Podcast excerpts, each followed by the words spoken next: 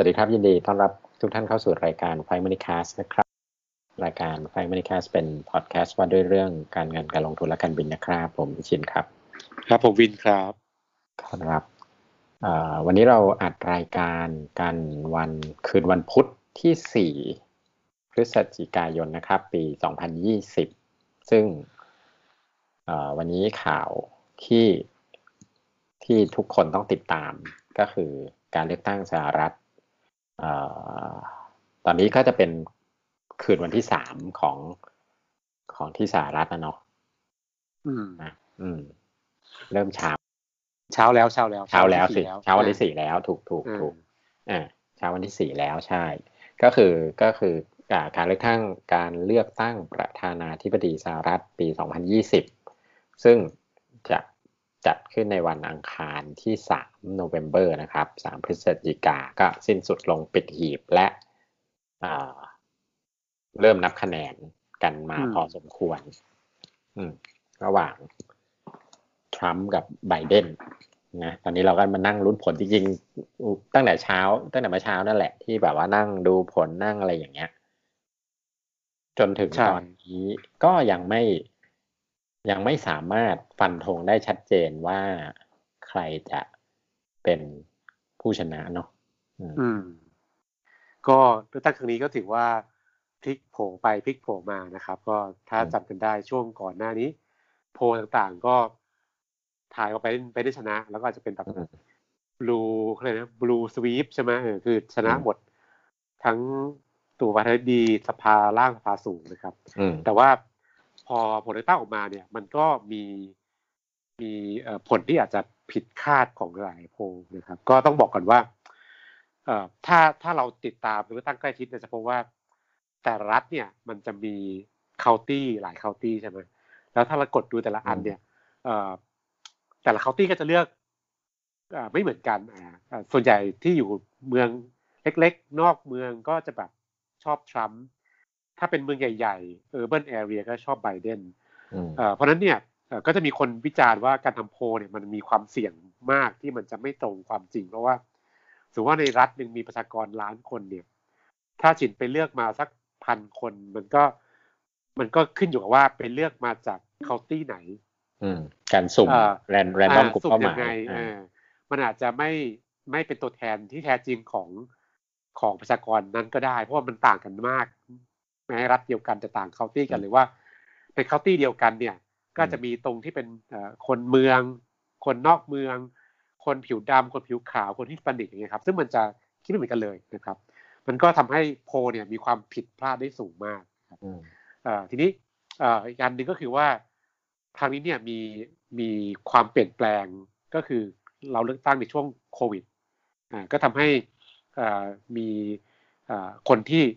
เลือกตั้งล่วงหน้า เพราะไม่อยากจะมาแออัดในวันเลือกตั้งจริง แล้วก็ส่งเป็นไปรษณีย์มา เรียกว่าเบลอินบอลลอดเนี่ย เยอะที่สุดเป็นปริการน่าจะมาหนึ่งร้อยล้านเสียงนะครับ นี่ก็ไปเห็นตัวเลขมาว่าผู้มีสิทธิเลือกตั้งเนี่ยประมาณสองร้อยสามสิบเก้าล้านเสียงนะครับอรอบที่แล้วเนี่ยสี่ปีก่อนเนี่ย มาลงคะแนนร้อยสาสิบกว่าๆนะครับ รอบนี้เนี่ย มีที่ลงท้ายล่วงหน้าเนี่ยร้อยร้อยล้านนะครับ ก็วันจริงก็ไม่รู้เท่าไหร่ แต่ว่าเท่าที่เรานับเท่าที่นับไปแล้วเนี่ยตอนนี้คะแนนรวมของทั้งทรัมป์ไบเดนเนี่ยก็คือ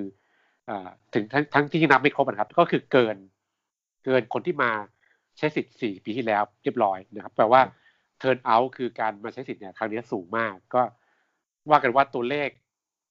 จำนวนคนเนี่ยน่าจะมากสุดเป็นวันการของสหรัฐแล้วนะ ทีนี้ก็ความที่มีเลือกตั้งลูกหน้าเยอะ แล้วก็มีส่งเมลมาเยอะเนี่ย มันก็จะมีปัญหาเรื่องของการนับ ว่าถ้าบางรัฐอาจจะนับ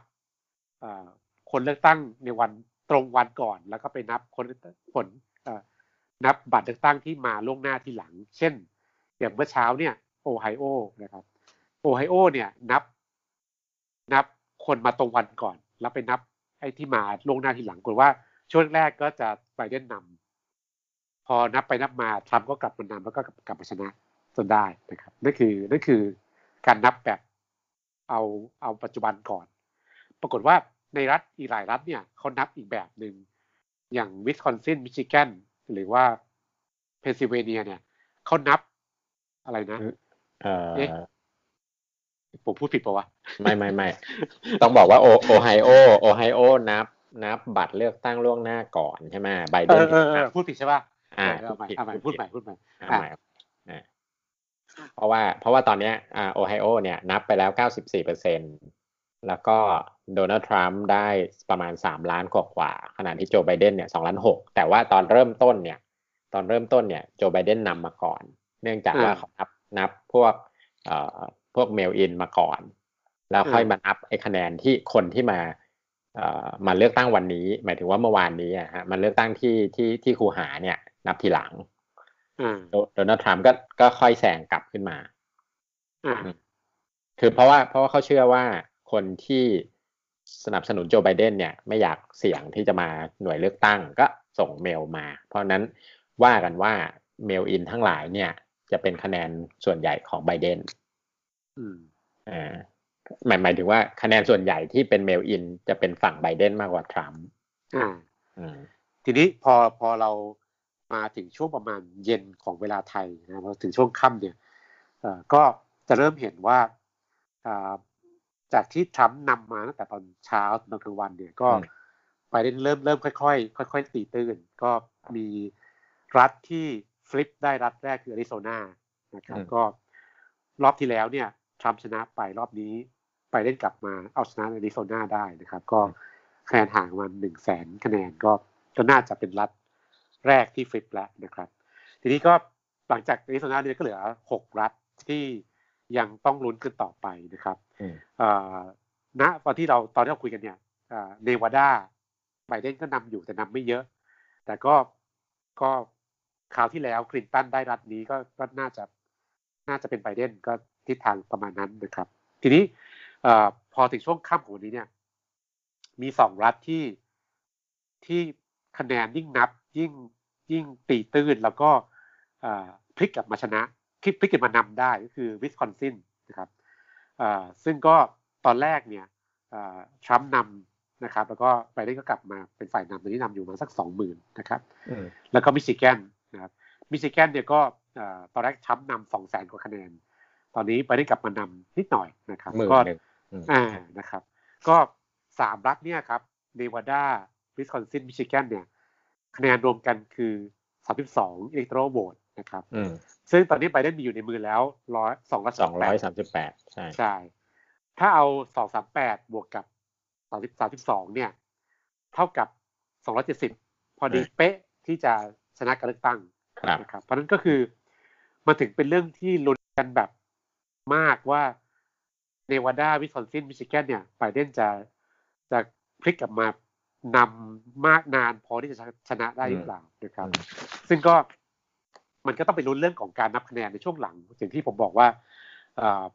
เอ่อช่วงยิ่งนับคะแนนไปเรื่อยเนี่ย มันจะมันจะไปนับเพิ่มในเอ่อพื้นที่ที่เป็น urban area คือในเมืองใหญ่ แล้วก็พวกที่เป็น mail in คือที่ส่งไปรษณีย์มานะครับอืมอย่างวิสคอนซินเนี่ย ที่ไบเดนพลิกกลับมาชนะเนี่ยเพราะไปเพราะไปนับคะแนนเสร็จที่มิลวอกกี้ซึ่งเป็นเมืองใหญ่ แล้วก็มีมีคะแนนเยอะ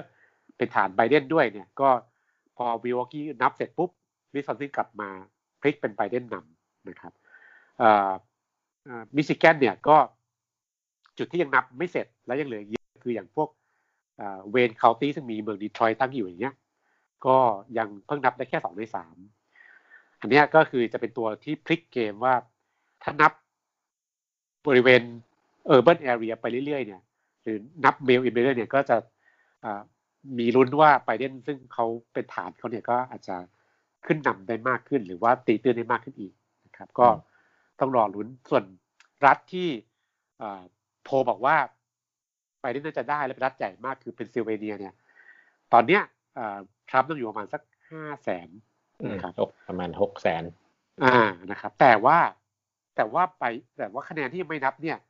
มีมากกว่าสามล้านเสียงเออใช่ซึ่งก็จะซึ่งก็แบบไปอยู่ในแบบพิตต์สเบิร์กฟิลาเดลเฟียซึ่งเป็นเมืองใหญ่ฐานไบเดนอยู่แล้วเนี่ย ที่ยังนับไม่เสร็จ แล้วก็คะแนน mail in อีกเนี่ย ก็ต้องไปลุ้นว่าการกดเสียงเนี่ย เทให้ใครอ่าถ้าเทให้ไบเดนสักสองล้าน กว่าอะไรเงี้ยก็มีลุ้นเหมือนกันนะครับก็ก็เขาว่ากันไป นี่ก็ก็ถือว่าเป็นการเลือกตั้งที่สูสีมากแล้วก็ลุ้นมากนะครับ คือคืออย่างมิชิแกนเนี่ย เป็นรัฐที่เคยเป็นเคยเป็นเคยเลือกดโมแครตมาตลอดแล้วทรัมป์เนี่ยพลิกชนะได้รอบที่แล้วเนี่ย แค่จุดสองเปอร์เซ็นคือแบบนิดเดียวนะครับ รอบนี้ก็เลยต้องลุ้นกันแบบ เหมือนกันแหละว่าไบเดนจะชนะได้หรือเปล่า หรือทรัมป์จะจะชนะแบบเฉียดฉิวเหมือนรอบที่แล้วอืมใช่มิชิแกนมีสิบหกอิเล็กทรอโหวตจริงรัฐใหญ่อีกรัฐที่ว่าเมื่อกี้คือเพนซิลเวเนียมียี่สิบคือคือเนี้ยประมาณสามรัฐสี่รัฐนี่แหละที่จะชี้ชะตาแล้ว เพราะว่าอีกรัฐหนึ่งก็ไม่ อย่างจอร์เจียสิบหกกับนอร์ทแคโรไลนามันค่อนข้างอะไรล่ะ ก็ก็ไม่เท่ากับสามสี่รัฐที่ว่านี้ในในแง่ทั้งคะแนนด้วยในแง่การสวิงด้วยอ่าอ่าจริงจริงจริงไม่แน่ใจว่าผู้ฟังเนี่ยติดตามแบบอะไรอะระบบการเลือกตั้งสหรัฐเข้าใจเรื่อง เล่าเล่านิดหนึ่งก็ได้ผมเล่านิดหนึ่งก็ได้ว่า เขาไม่ได้โหวตเลือก ประธานาธิบดีกันโดยตรงอ่าเขาไม่ได้แบบเลือกไบเดนเลือกทรัมป์คือเขาเลือกพรรคคือเลือกพรรคแล้วก็คะแนนเนี่ยมันจะไปลงให้กับเขาเรียกคณะผู้เลือกตั้ง เรียก electoral college นะครับ แต่ละรัฐเนี่ยแบ่ง คือหมายถึงว่าถ้ารัฐไหนชนะเนี่ยก็จะได้ชุดคณะผู้เลือกตั้งคือ คือสัดส่วนของคณะผู้เลือกตั้งทั้งหมดเนี่ยมันถูกแบ่งไว้แล้วตามตามประชากร ซึ่ง ซึ่งก็จะเปลี่ยนทุกสิบปีคือ คือเหมือนสำรวจสัมมโนประชากรนะครับอย่างของครั้งเนี้ยมันก็จะเป็นสัมมโนประชากรตั้งแต่ปี 2010 ก็จะใช้การเลือกตั้งเนี่ย 2010 2010เอ่อ10เดี๋ยวนะ 12 แล้วก็สิบหกแล้วก็ยี่สิบแล้วเดี๋ยวเขาจะผมก็ว่าปีนี้ก็คงมีสัมโนประชากรครั้งถัดไป แล้วก็ไปใช้การเลือกตั้งอีกสามครั้งหน้าอ่า แล้วก็เขาจะแบ่งสัดส่วนของคณะผู้เลือกตั้งเนี่ยตามสมโนประชากรทีนี้รวมทั้งหมดเนี่ยมันมันมีคณะผู้เลือกตั้งห้าร้อยสามสิบแปดใช่ไหมใช่ เพราะว่าใช่ใช่ใช่อ่าห้าร้อยสามสิบแปดคน โดยที่แต่ละรัฐเนี่ยจะมีสัดส่วนไม่เท่ากันอย่างรัฐใหญ่ ๆ อย่างเช่น แคลิฟอร์เนีย แคลิฟอร์เนีย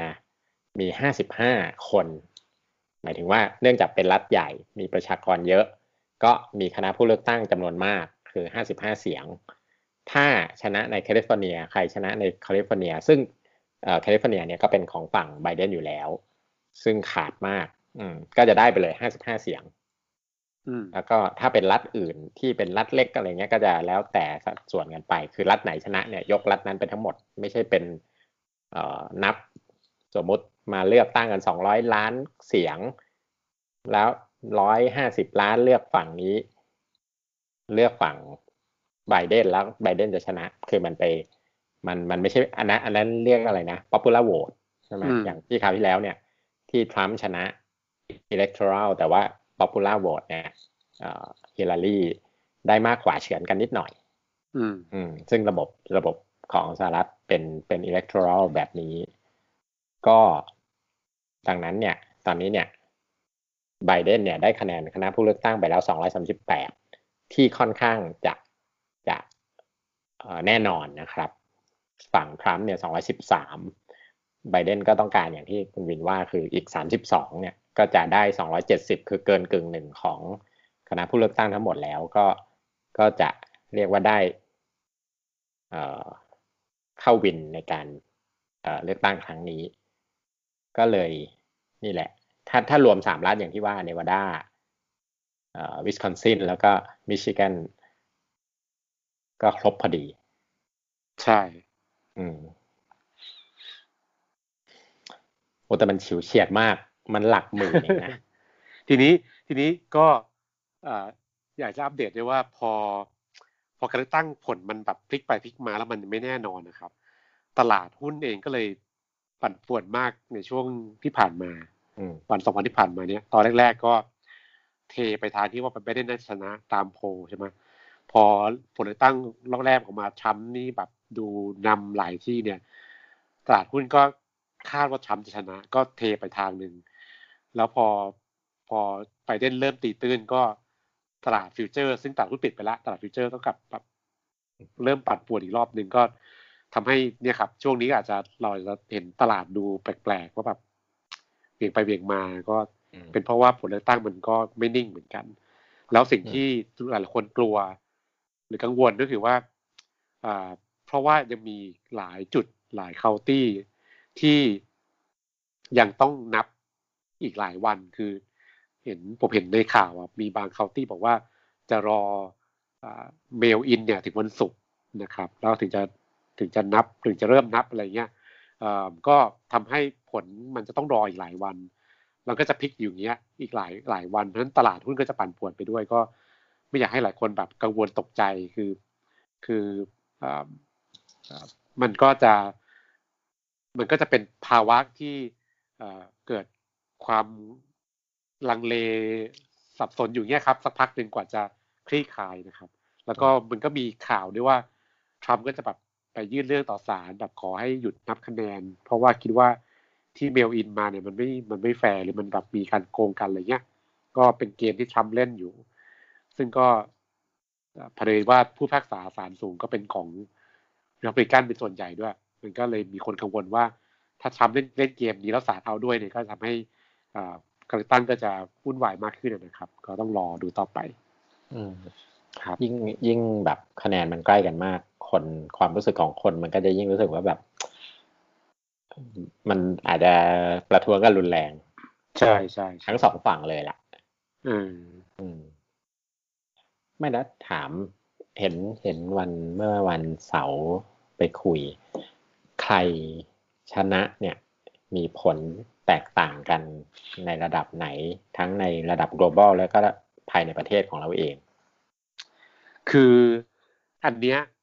ต้องบอกก่อนว่ามันเป็นการคิดในเชิงทฤษฎี เชิงวิชาการ แต่ว่าความจริงก็อาจจะไม่ใช่ เพราะว่าถ้าจำได้สี่ปีก่อนเนี่ย นอกจากคนส่วนใหญ่ทายผิดว่าว่าคลินตันจะได้แล้วทรัมป์เป็นฝ่ายชนะเนี่ยนะครับ คนส่วนใหญ่ก็ทายไว้ว่า ถ้าทรัมป์ได้หุ้นจะตกหรือว่าทรัมป์ได้แล้วหุ้นเดินขึ้นเพราะฉะนั้นเนี่ยเราก็เลยเหมือนผิดสองเด้งเมื่อสี่ปีก่อนนะครับ มารอบนี้เนี่ย เราก็โพลก็ทายว่าไปได้ไปได้จะได้ใช่ไหมได้เยอะด้วยเหมือนว่าตอนเนี้ยก็ก็กลายเป็นการเลือกตั้งที่สูสีมากก็มันโพลก็ผิดไปล้วรอบหนึ่งอ่าทีนี้ถ้าเราก็มีคนคิดว่าถ้าไปเล่นได้เนี่ยนะครับ สิ่งที่ตามมาคืออการที่สหรัฐก็จะต้องอัดฉีดเงินมากขึ้นในการกระตุ้นเศรษฐกิจมีการขึ้นภาษีนะมีการกู้เงินมากขึ้น มันก็ทำให้ ตัวดอกเบี้ยพันธบัตรระยะยาวเนี่ยเป็นขาขึ้นนะครับแล้วก็ค่าเงินดอลลาร์จะอ่อน เราหุ้นเอเชียน่าจะดี นี่คือคำทำนายถ้าไปเล่นมานะครับ แต่ว่าเราก็ไม่อาจจะฟันธงว่าถ้าสมมติไปเล่นชนะเนี่ยมันจะเป็นอย่างนั้นหรือเปล่านะก็ต้องรอดูนะครับนี้ถ้าถ้าให้ผมอัปเดตภาวะสั้น ๆ ในช่วงในช่วง 24 ชั่วโมงที่ผ่านมาเนี่ย ตอนแรกที่คะแนนตอนแรกที่โพลว่าแบบว่าไบเดนจะชนะแล้วเลือกตั้งเพิ่งเพิ่งจะเริ่มเนี่ยนะครับไอตัวบอลยูสหรัฐก็ขึ้นจริง ๆ ก็คือไปตามที่เราทายหลายหลายๆคนทายกัน พอพอนับคะแนนไปเรื่อยทรัมป์กลับมาเป็นฝ่ายนำเนี่ยบอลยูสหรัฐก็ลงแรงเลยนะครับ คือแบบถ้าไปดูกราฟ ก็จะเห็นชัดมากว่าขึ้นเป็นภูเขาเลย แล้วก็ลงแรงมากภายในเวลาแค่ ไม่ถึงสองวันนะครับ ก็ก็นี่เป็น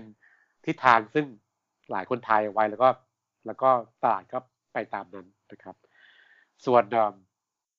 ตลาดหุ้นเนี่ยยังยังไม่ค่อยชัดเดี๋ยวต้องรอดูอีกนิดนึงว่าจะมีผลปฏิกิริยาอย่างไร นั่งดูตัวเลขสามรัฐที่ว่ามันเฉือนกันหลักพัน ใช่ใช่สุดๆเลยครับ อืม วิสคอนซินตอนนี้นับไปแล้ว 95เปอร์เซ็นไบเดนนำอยู่ 49.6เปอร์เซ็นต่อ 48.9 คือเฉือนกันที่จุดทศนิยม ถ้าคิดเป็นโหวตประมาณแค่สักสองหมื่นสองหมื่นคนอะไรเงี้ย ซึ่งอืมอืมก็อย่างเงี้ย ชนะ ชนะกันนิดเดียวแต่ก็ได้ยกยกสเตตอะนะว่าอ่าเอ่อ ใช่ครับมิชิมิชิแกนถ้าชนะ ตอนนี้ตอนนี้ไบเดนนำอยู่ประมาณสองหมื่นคะแนน นับไปแล้วเก้าสิบห้าเปอร์เซ็นถ้ามิชิแกนได้ก็คือยกสิบหกคนอืมอ่า น่าจะหลายนะปัญหาคือมันมันมันไม่จบภายใน มันไม่ขาดด้วยแล้วมันพลิกไปพลิกมาแล้วมันไม่จบภายในแบบ วันเดียวหรือสองวันปกติปกติ ยุค ก่อนก่อนหน้านี้ก็คืออีกวันหนึ่งเนี่ย เราก็รู้แล้วหรืออย่างมากก็สองวันอะไรเงี้ยนะเพราะมันก็คือนับคะแนนที่ที่เอ่อครูหาอย่างเดียว อืม อืมน่ากลัวเรื่องเรื่องอะไรอะ คนไม่ไม่พอใจผลการเลือกตั้งความวุ่นวายแบบการประท้วงการอะไรเห็นข่าวพวกบริษัทห้างร้านก็ตี ตีอะไรนะตีระแนงไม้ใช่ในเมืองในเมืองทั้งหลายใช่ไหมอืมเออกลัวถูกประท้วงกลัวถูกทำลายทรัพย์สินอะไรอย่างเงี้ย อืม อืมตอนแรกนี่นี่นึกว่ามาอัดวันนี้เนี่ยจะได้ report ผลเลือกตั้งแล้วเนี่ย ใช่ครับโอ้ยฟันธงยากมากอะแล้วแล้วอ๋อแต่มันก็เป็นตามทฤษฎีอะเนาะ อย่างที่อย่างที่คุยเมื่อกี้ก็คือแบบ ถ้าอะแล้วถ้าถ้าถ้าทรัมป์ได้อะก็ทฤษฎีก็บอกว่าทำได้คือตรงข้าม อืม ก็ยิวจะลงอ่าดอลลาร์ก็จะแข็งอืมครับ หุ้นหุ้นสหรัฐก็จะกลับมา perform ดีกว่าหุ้นเอเชียอืมในช่วงที่ผ่านมานี่คือนี่คือทำได้ อืมอืมอืมอืมอืมแล้วแต่ถึงนึกถึงฝั่ง อ๋อเนาะก็พูดยากเพราะเราเราเราต้องห่วงตลาดฝั่งเรามากกว่าที่จะจริง ๆ จริง ๆ ฝั่งนู้นตลาดฝั่งนู้นเนี่ย ผมเชื่อว่า มันก็คงมีคนที่เรียกว่าเหมือนจุดพลุอะว่าไอ้ฝั่งฉันได้แล้วเศรษฐกิจ ก็จะต้องดีเหมือนกันแหละอืมคือทุกคนก็เชื่อว่าเอ่อต่างฝ่ายก็ต่าง จะทำให้เศรษฐกิจดีขึ้นอะอ่าเออ อะก็ไว้ติดตาม ต่อตอนต่อไปหวังว่าสัปดาห์หน้าจะได้ผลแล้ว ถ้าสัปดาห์หน้าไม่ได้ผลเนี่ย คงเป็นเรื่องใหญ่เหมือนกัน ใช่ใช่ถ้าสัปดาห์หน้าไม่ได้ผลเนี่ยผมว่ามีประท้วงเออแน่นอน อืม มีความรุนแรงแน่นอนเออได้ เดี๋ยวรอมาติดตามดูกันว่า สัปดาห์หน้าเราจะรู้ผลการเลือกตั้งหรือยังนะครับ โอเค ก็สำหรับ ท่านผู้ฟังที่ติดตามพวกเรานะครับ หลักๆก็จะเป็นใน Spotify นะครับ แล้วก็แอปพอดแคสต์ที่ท่านใช้ไม่ว่าจะเป็นฝั่ง iOS หรือ Android นะครับ แล้วก็ใน YouTube